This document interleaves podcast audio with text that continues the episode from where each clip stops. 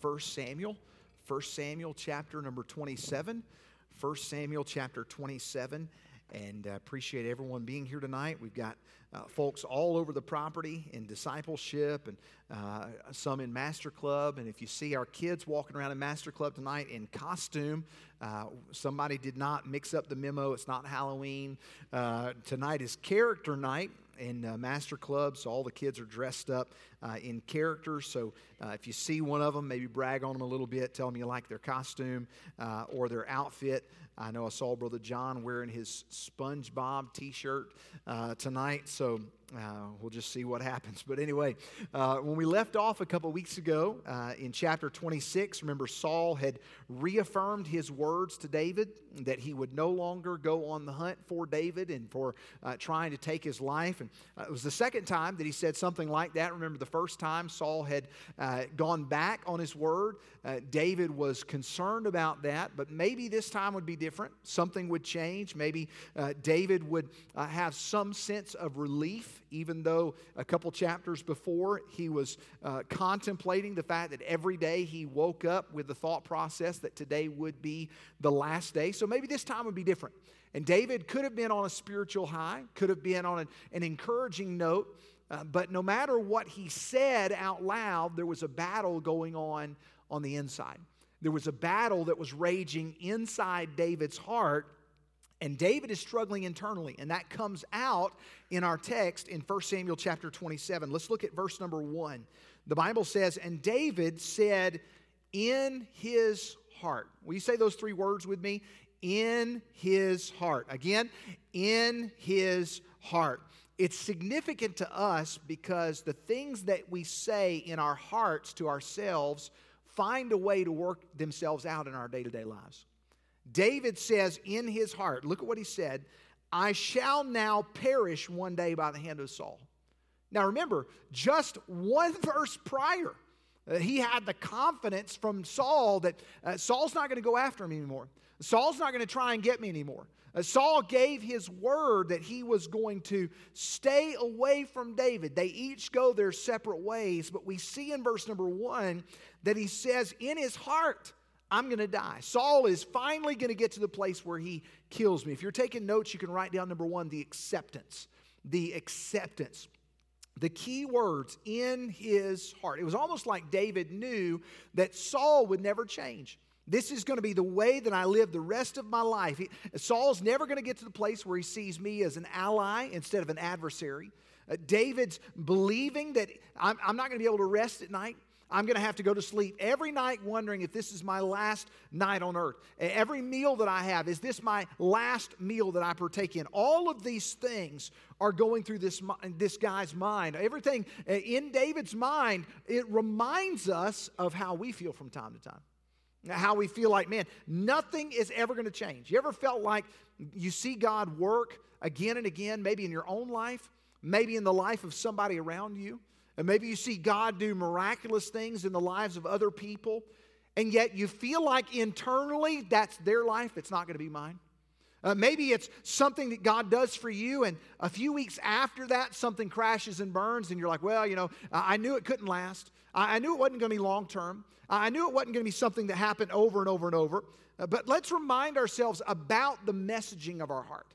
Let's remind ourselves what the Bible says from Jeremiah 17, verse number 9, when it says, The heart is deceitful above all things and desperately wicked. Who can know it? That's why Solomon said in Proverbs chapter 4, verse 23, Keep thy heart with all diligence. The word there for keep is guard, protect, safeguard, put a fortress around. Keep your heart with all diligence, for out of it are the issues of life. Everything comes from the heart.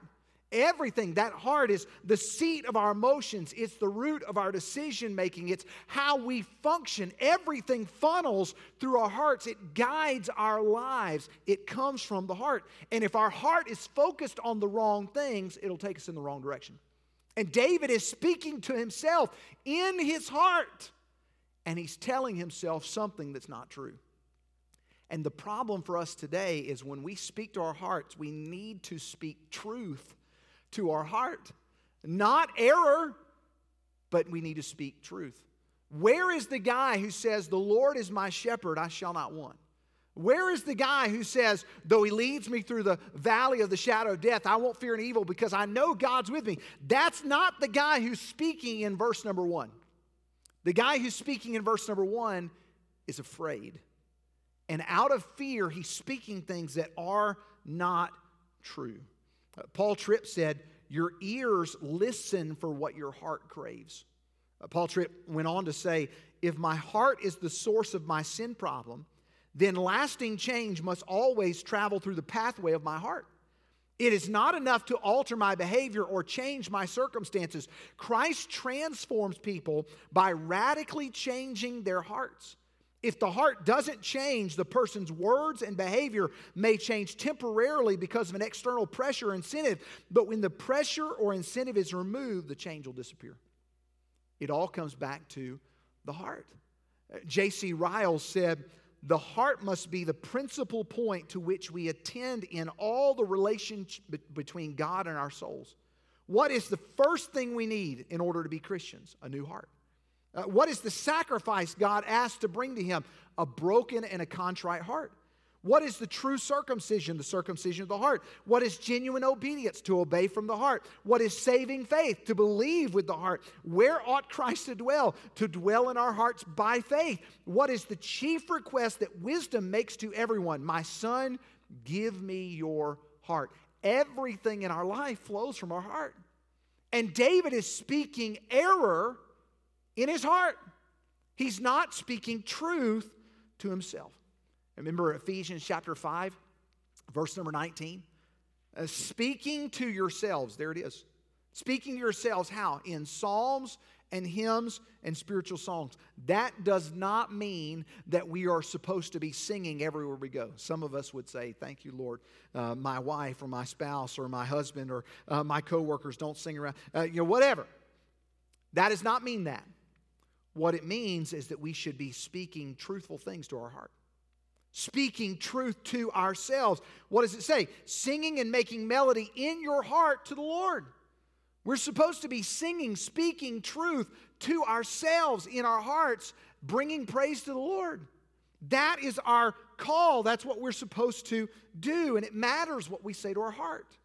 David's heart was being guided by fear, and it leads him to make a poor choice. Look at verse number 2. It says, And David arose, and he passed over with the 600 men that were with him unto Achish, the son of Maoch, king of Gath. He leads his men to a place where they should not have been. They go to Gath. Anybody remember who was from Gath? Goliath. This is Goliath's king. This is the guy who was the king when Goliath went out on the battlefield to fight the same guy, David. Same guy. Be careful what you say to your heart because your heart can lead you to a place where you have no business being. And that's where David is. But look at what happens in verse number four. It says, And it was told Saul that David was fled to Gath, and he sought no more again for him. Now, we don't know if that's because of where David was. And Saul said, Hey, I'm not going to Gath. I'm not going to the Philistines' backyard to try and get David. But what if it was, and we don't have any indicator to know one way or the other, but what if Saul finally said, Enough's enough? What if David had prematurely acted when God was stirring Saul's heart? Now, we don't really believe that, uh, based on Saul's track record, that that's possible, but with God, all things are possible. There could have been a breakthrough. And if David would have just waited, he could have experienced a breakthrough. But he didn't. Everything, the thing David feared, had stopped happening. Saul was done. David ends up in a city of his enemy, all because of what he said in his heart. But not only was David there, in verse number three, it says that he and his men were there. Every man of his household was there. His wives were there. Everybody was there. He led people to a place he had no business being, all because of what he said in his heart. You say, well, you know, Pastor, that, that's not that big of a deal. But think about the fact that it causes problems when we speak error to our heart. When we speak things that we know aren't true. My situation's never going to change. We don't know that. It's always going to be this way. We don't know that. We're speaking error to ourselves and speaking the unknown to ourselves when we should be trusting in the Lord for whatever the situation is, for whatever the circumstance is. We need to be speaking truth. Why not speak the things that we know? Hey, the Lord is my shepherd. I shall not want. Hey, I, I, know that when I go through the valley of the shadow of death, that God's with me, and I don't have to be afraid because I know who's with me. Why not speak truth to ourselves rather than speaking error to ourselves?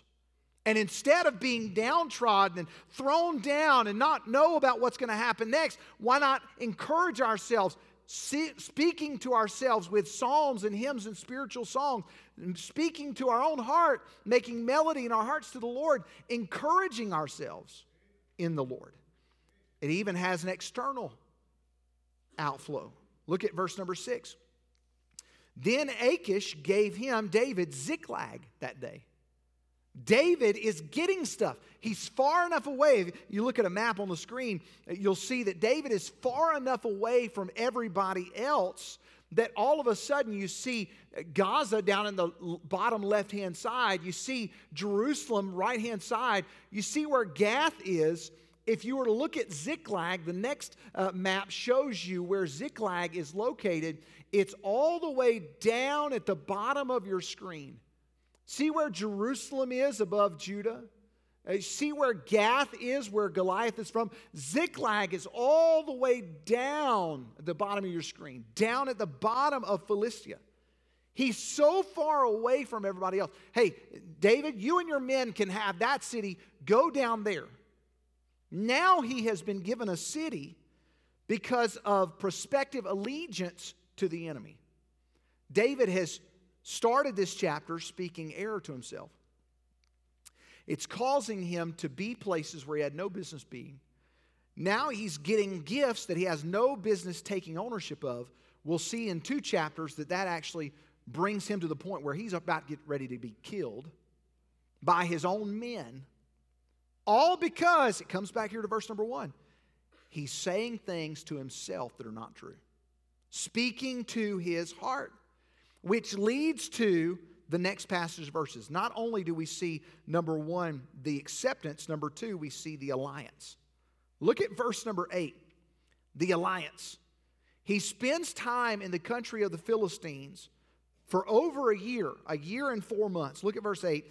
And David and his men went up and invaded the Geshurites and the Gizrites and the Amalekites for whose nations were of old the inhabitants of the land, as thou goest to Shur, even to the land of Egypt.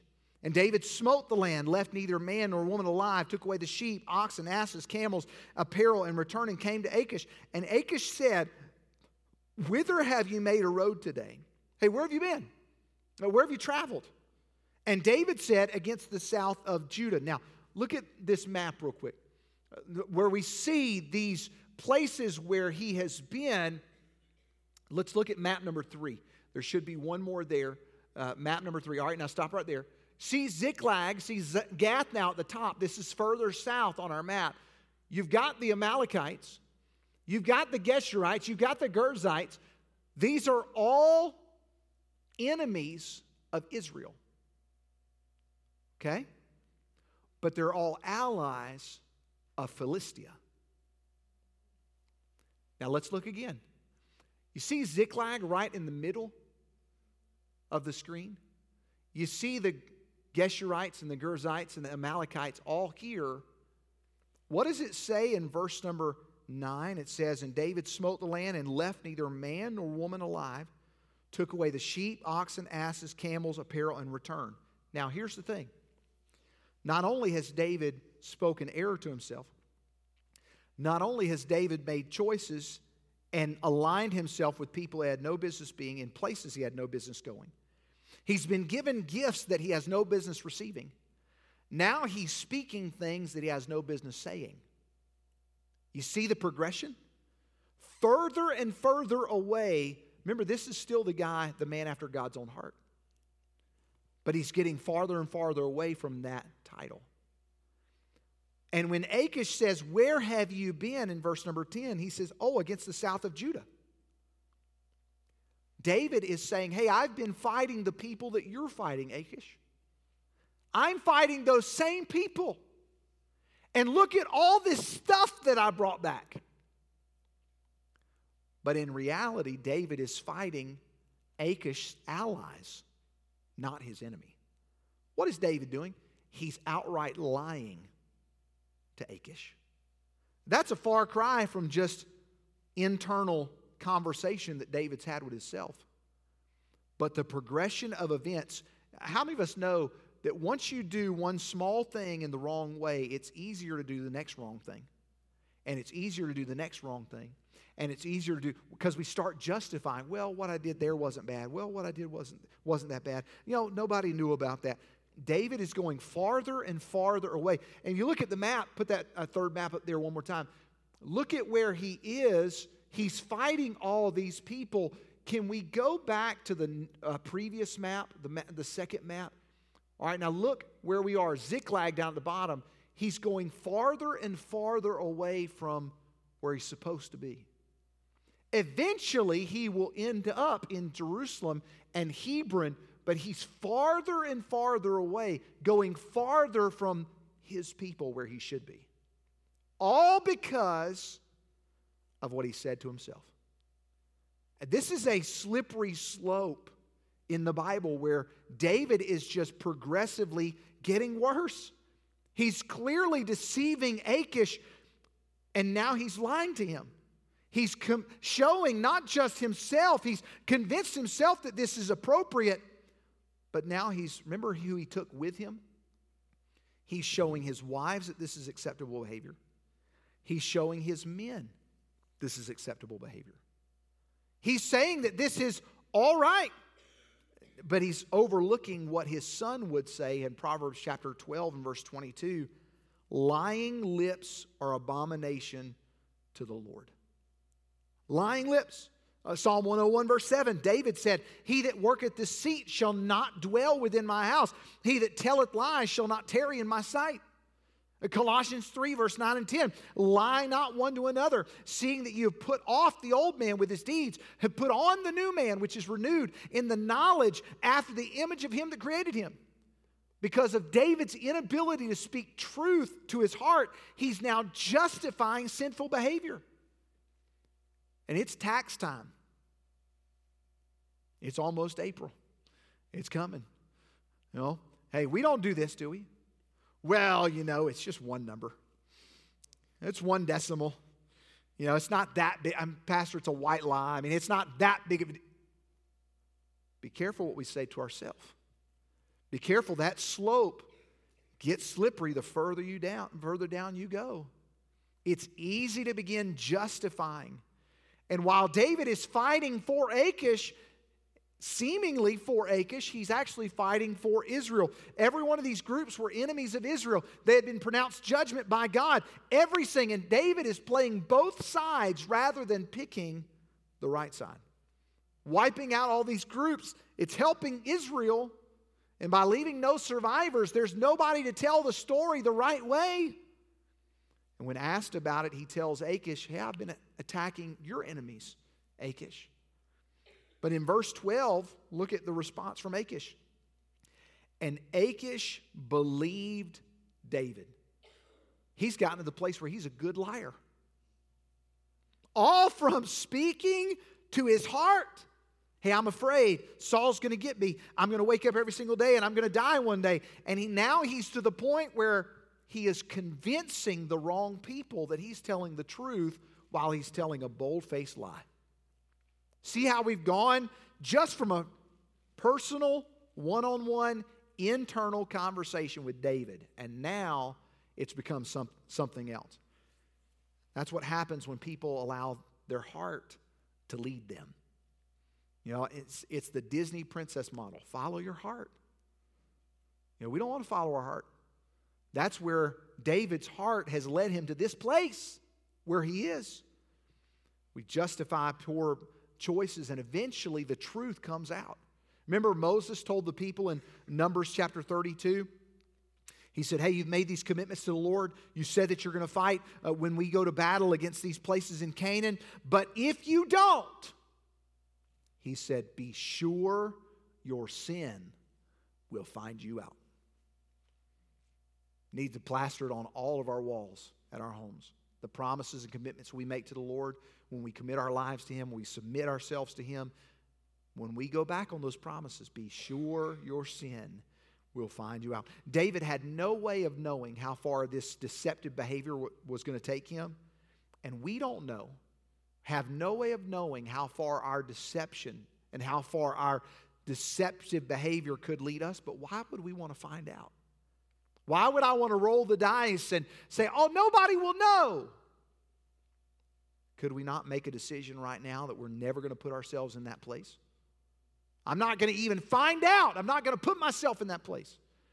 Dad used to say when we were growing up if you don't want to break your arm in three places, you stay out of those places. I'll get that later. Make a decision right now. Hey, I'm not ever going to be in one of those places. I'm going to make sure that I don't find out because I'm not even going to get close enough to where that could happen to me. We see third, the advice. The advice.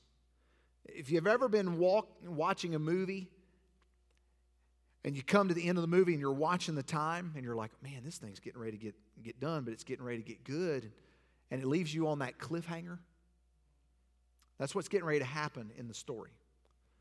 This is the, cliff the cliffhanger. David is left with a choice. Look at verse number one. And it came to pass in those days that the Philistines gathered their army together for warfare to fight with Israel. Now, this is new. Verse 1 And Achish said unto David, Know thou assuredly that thou shalt go out with me to battle, thou and thy men. Uh oh. Here's a problem. This is not, I'm going to send you now, David. This is, David, you're going to go with me. Because of your fierce loyalty to me, David, I'm going to let you go on the front line with me. Now, this is a major problem. David has put himself in the middle of this situation. Look how he responds, verse 2. And David said to Achish, Surely thou shalt know what thy servant can do. And Achish said to David, Therefore will I make thee keeper of mine head forever.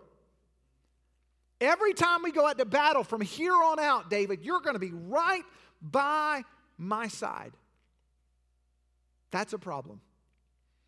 And David has put himself in a predicament that we'll have to talk about next week because it's the next chapter. Look at how it transitions now in verse number three. Now, Samuel was dead, and all Israel lamented him. Uh, the, the context shifts right back to Jerusalem where Saul is. And it says that Saul had put away all those that were familiar, had familiar spirits and the wizards out of the land. Saul made decisions to remove, to honor the law from Leviticus chapter 19 when God specifically said in verse 31 Regard not them that have familiar spirits, neither seek after wizards to be defiled by them. I am the Lord your God. Leviticus 20, verse 6. And the soul that turneth after such as have familiar spirits and after wizards to go whoring after them, I will even set my face against that soul, will cut him off from among his people. Uh, Saul had made these proclamations, and we're going to remove anybody that has anything to do with witchcraft and sorcery. We're going to remove them out of the nation. And that's important in just a minute. Verse 4 And the Philistines gathered themselves together and came and pitched in Shunem, and Saul gathered all Israel together. They pitched in Gilboa. And when Saul saw the host of the Philistines, he was afraid, and his heart greatly trembled. Philistines assembled came out against David or uh, out against Saul, Saul and all of his men, as he had done before. Hey, we're gonna, just going to go out there and we're going to fight. But this time's different. Saul is afraid here. We don't know why, but look at verse 6. And when Saul inquired of the Lord, here's the scary part the Lord answered him not. All of a sudden, Saul is all alone. Look at the rest of verse 6. Neither by dreams nor by Urim, which is a way that they contacted, spoke to the Lord, the high priest, nor by prophets. You remember in chapter 22, when Saul had all the prophets executed, Doeg, hey, go over and uh, kill all those prophets. Ahimelech, Abiathar escapes and runs, and now he's with David. There are no prophets left. God is not speaking to Saul. God is not answering these prayers. Samuel is dead in verse 3. He has nowhere to turn. That's a good reason to be afraid, Saul. You have nowhere to go. You're all on your own. You ever felt like that? Felt like you're all by yourself? Hey, I, am out here on an island. It's just me. Feel like you can't get through to God? Feel like you can't, you don't have that connection? Saul's problem was simple. Psalm 66, verse 18. If I regard iniquity in my heart, the Lord will not hear me. That was Saul's problem. Saul had sin in his life and he was not doing anything to correct it. Oh, David, I'm sorry. Go back. Oh, David, I, I, I didn't mean it. Go back. Now, Saul is in a place where he has been told by Samuel, God is going to take your kingdom, he's going to give it to your neighbor. We know that it, that's David. But in this story, Proverbs 28, verse 13, he that covereth his sin shall not prosper, but whoso confesseth and forsaketh them shall have mercy. Instead of admitting, you know what, it's me, it's me, O Lord, standing in the need of prayer, Saul keeps pressing. Verse number seven. Excuse me, uh, yes, verse seven. Then said Saul unto his servants, Seek me a woman that hath a familiar spirit. Uh, can you imagine the puzzled look on the servants' faces? What? Uh, we ran all those people out. You told us to get rid of all those people, Saul. And you want one? You want one of these people to talk to? Um, that doesn't make sense. Look at verse number seven. And his servant said to him, Oh, there's a woman that hath a familiar spirit at Endor. That's not the Star Wars moon, Endor, okay. Uh, but verse 8, and Saul disguised himself, put on other raiment, he went, and two men with him, and they came to the woman by night. They recommend Saul, hey, this is where we go. Saul heads out to meet, disguise, goes out to meet her. I love the visual nature of the Bible and the fact that it tells us when he went to see this woman. I don't want anybody to see me. I don't want anybody to know, so I'm going to go at night. It was dark, and Saul is resorting to dark behavior. Jesus said in John 3:19, men love darkness rather than light because their deeds were evil. He shows up at this lady's house, verse number nine, and he's, he's asked, I want you to bring somebody up back from the dead. Verse number nine. And the woman said unto him, Behold, thou knowest what Saul hath done. Hey, I know what the king said. You're a spy. You just want me to do this so that you'll get me in trouble. Now he hath cut off those that have familiar spirits, the wizards out of land. Wherefore then layest thou a snare for my life to cause me to die? Look how Saul responds. And Saul sware to her by the Lord. Just spiritual enough. Hey, as the Lord liveth. Now remember, God's word was pretty plain. We're not going to associate with or have people of this nature. And the person who associates with them, they're going to be cut off. And Saul is giving a pass to the person who is already by God's word, forbidden to be doing this kind of behavior. And Saul has given her a pass because he was desperate. From time to time, we're guilty of justifying bad behavior because it gets us what we want. Pastor, I would never do that. But we do. It's who we are. We see something we want, we get desperate, and we say, Man, I'll do whatever I have to do. Even if I have to do something that people may, eh, I don't know if that was right or not. We step outside of line just so that we can get what we want. But then we see in verse number 11 who he wants to see. Verse number 11, she says, Whom shall I bring up unto thee? And he said, Bring me up Samuel. She doesn't ask, Samuel who. She doesn't ask, uh, where's he from? She doesn't ask any kind of detail about Samuel. Maybe she knew who it was. Hey, that sound, I know who that is. I, we'll see what happens. And she's about to get the surprise of her life. We see the amazement, verse 12. This is impossible.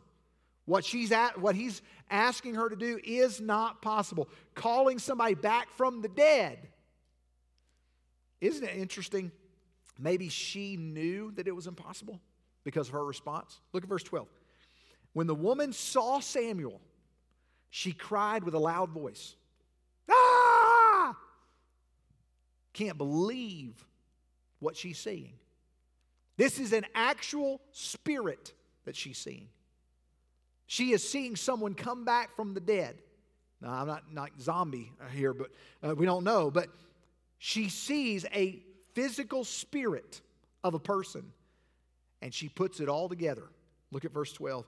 And the woman spake to Saul, saying, Why hast thou see me? For thou art Saul. I know exactly who you are. Who else would want to talk to a dead prophet? Who else would be here in my quarters trying to get me to do what's against the law? Who else would do that? And this is the obviously the work of God, and Saul is asking. Isn't it interesting that she's in the presence of the king who could have her executed, and now she's getting ready to talk to God's mouthpiece in Samuel? This is bad. Not a good situation. But she tells him what she saw. Look at verse number 13. Be not afraid, for what sawest thou? And the woman said, I saw gods ascending out of the earth. And he said unto her, What form is he of? And she said, An old man cometh, and he is covered with a mantle. And Saul perceived that it was Samuel. He stooped with his face to the ground and bowed himself. It's the only time in Scripture we see Saul bowing to another human being. The only time. And we're here at the end of Saul's life. Isn't it funny what the end of someone's life causes them to do? And we don't submit ourselves very often, but Saul is so desperate that he feels like he's got to submit. Remember what Jesus said in Matthew 16 24? If any man will come after me, let him deny himself and take up his cross and follow me. Uh, we brought in this cross yesterday in the auditorium, and uh, John and I carried it downstairs. And it's interesting that to pick up that cross, we had to bend over. And when you pick up your cross, you have to stoop. And Jesus is saying, hey, if you're going to follow me, you have to stoop. A form of submission. I've got to bow. I've got to submit myself, my dream, my will, my desires for the purpose of following. Kyle Idleman said, the biggest threat to the church today is fans who call themselves Christians but aren't actually interested in following Christ. Call yourself, hey, I'm a Christian, but not doing anything to follow Jesus. Biggest threat to the church. Are we real? And this is a picture of Saul's life. Hey, I'm the king. God chose me, but I'm not submitting to him. Here, he's finally submitting. Wanted the crown, but not the cross that he have to carry, which leads us to the aftermath. Look at verse 16. Then said Samuel, Wherefore then dost thou ask of me? Hey, what are you doing? Why are you bringing me back from the dead? God has allowed this miraculously to take place. Why are you doing this? And Samuel, Saul uh, says, uh, Samuel said, The Lord hath done to him as he spake by me, for the Lord hath rent the kingdom out of their hand. He's giving him a history lesson. Saul, I told you this was going to happen. I told you that the king was going to be taken from you. I told you that it was going to be given to somebody else. I told you you disobeyed. All these things. Then, verse 20, excuse me, verse 19. Moreover, the Lord will also deliver Israel with thee in the hand of the Philistines. Now, Saul was tasked with protecting the land from the Philistines. That was his job. When he was anointed, he was supposed to be the protector. Now he's going to be the giver of the people to the Philistines. That's where he was. His actions put them right in the hands of the Philistines. That's where they were as a nation. Saul had given them the advantage and he did not even know it. Didn't know it. I want to show you that tonight. Uh, Skylar, come up and help me just for a minute, if you will. Think about the advantage. The advantage. Come up here, brother. Help me real quick. Get down on your hands and knees right there. Okay? All right? In wrestling, there is a position that's called the advantage. It's called the top position. And when you're in wrestling, there is a position where you come down and you are giving, as the wrestler on the bottom position, you are giving the wrestler on top the advantage. All right?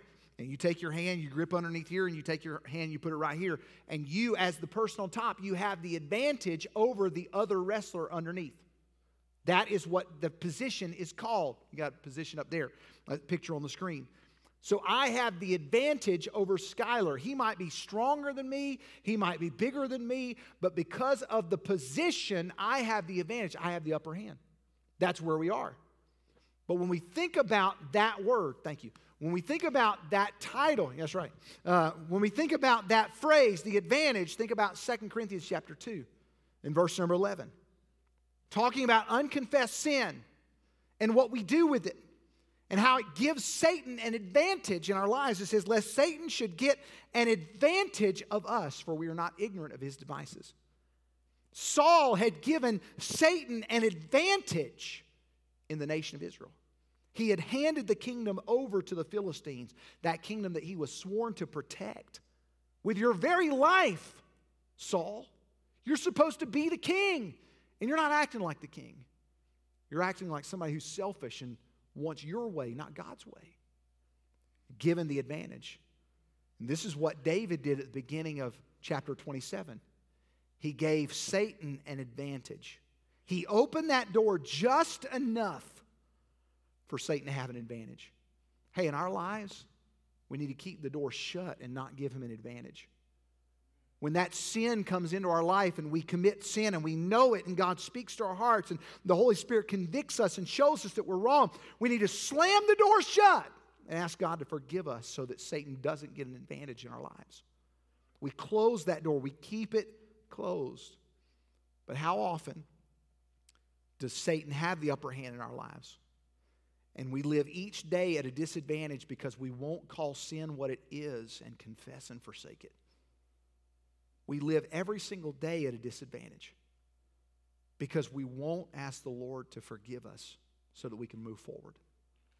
Nobody likes to give their opponent a head start in a race. Nobody likes to give somebody extra money in Monopoly. Why? Because they would have an advantage. But that's what we do when God is very clear in His Word and He says, stay clean, stay holy, stay pure. I want you to do these things. I want you to stay close. Follow me closely. And we give Satan an advantage. That's what's happened here. In verse number 19, Samuel tells Saul, Saul, this time tomorrow, because of what you've done, you and your sons will be with me. That's the death notice. Within the next 24 hours, Saul, you're going to be dead because of your sin. Say, Pastor, is God going to smite us and strike us down because of our sin? No, but He could. He could. Say, Pastor, that's not fair. Well, He's God. He's the creator. We're not. It's His final say. And I'm not going to walk around in fear because of that, but it should cause me to realize that God's a whole lot bigger than I am and that I want to pursue him. I want to follow him. I want to stay close with him because I want to show him that I'm faithful and I want to follow him. That should be the way that I live my life. But can I see how God wants me to go? Can I see that clear path forward? Saul's getting ready to eat his last meal, but this meal that he's eating isn't fit for a king. Not the way he's acting. But I wonder if that's our lives. Are we living at a disadvantage? Are we putting ourselves in a place where Satan can push us out of the way? Are we make it easy for him to disrupt our life? Are we making it easy for him to take a place, a stronghold, Paul says? Make a stronghold in our life because we have not closed that door completely. Saul ends this meal at the very end and leaves, not knowing, hey, Samuel may be right, may not. We'll find out in the next couple chapters that he's going to die, just like Samuel said. But it could have been avoided had David or had Saul gotten right way back when And where David's going in the next two chapters, all that could have been avoided way back when if he would have simply gotten right, done what God required of him at the first. And in our lives today, we can avoid a whole lot of heartache, a lot of loss, a lot of sleepless nights, a lot of things in our life, challenges and struggles, if we will simply call sin what it is in our lives. And when God speaks to our hearts and says, hey, that's not right, we confess it, forsake it then, and move forward. But will we? That's our challenge. Will we see things the way that God sees things and agree with Him on what He says? Father, thank you so much for your word and thank you for the life of Saul and David. Thank you for who they were and, Lord, how it applies to us today. Uh, Lord, we have a great opportunity to follow you. We have a great opportunity to see things the way that you do. Lord, you've given us a truth from your word, Lord, that we can follow, that we can submit our lives to. But Lord, the choice is ours. You've left that very clear that whether or not we follow you, it has nothing to do with you, it has everything to do with our choice to follow you. Lord, please help us to seek you. Your word says, Seek you while you may be found call upon you while you're near. Lord, help us to follow you, Lord, while we've been given opportunity. Lord, please bless us, speak to us, and help us to follow you in truth. In Jesus' name, amen.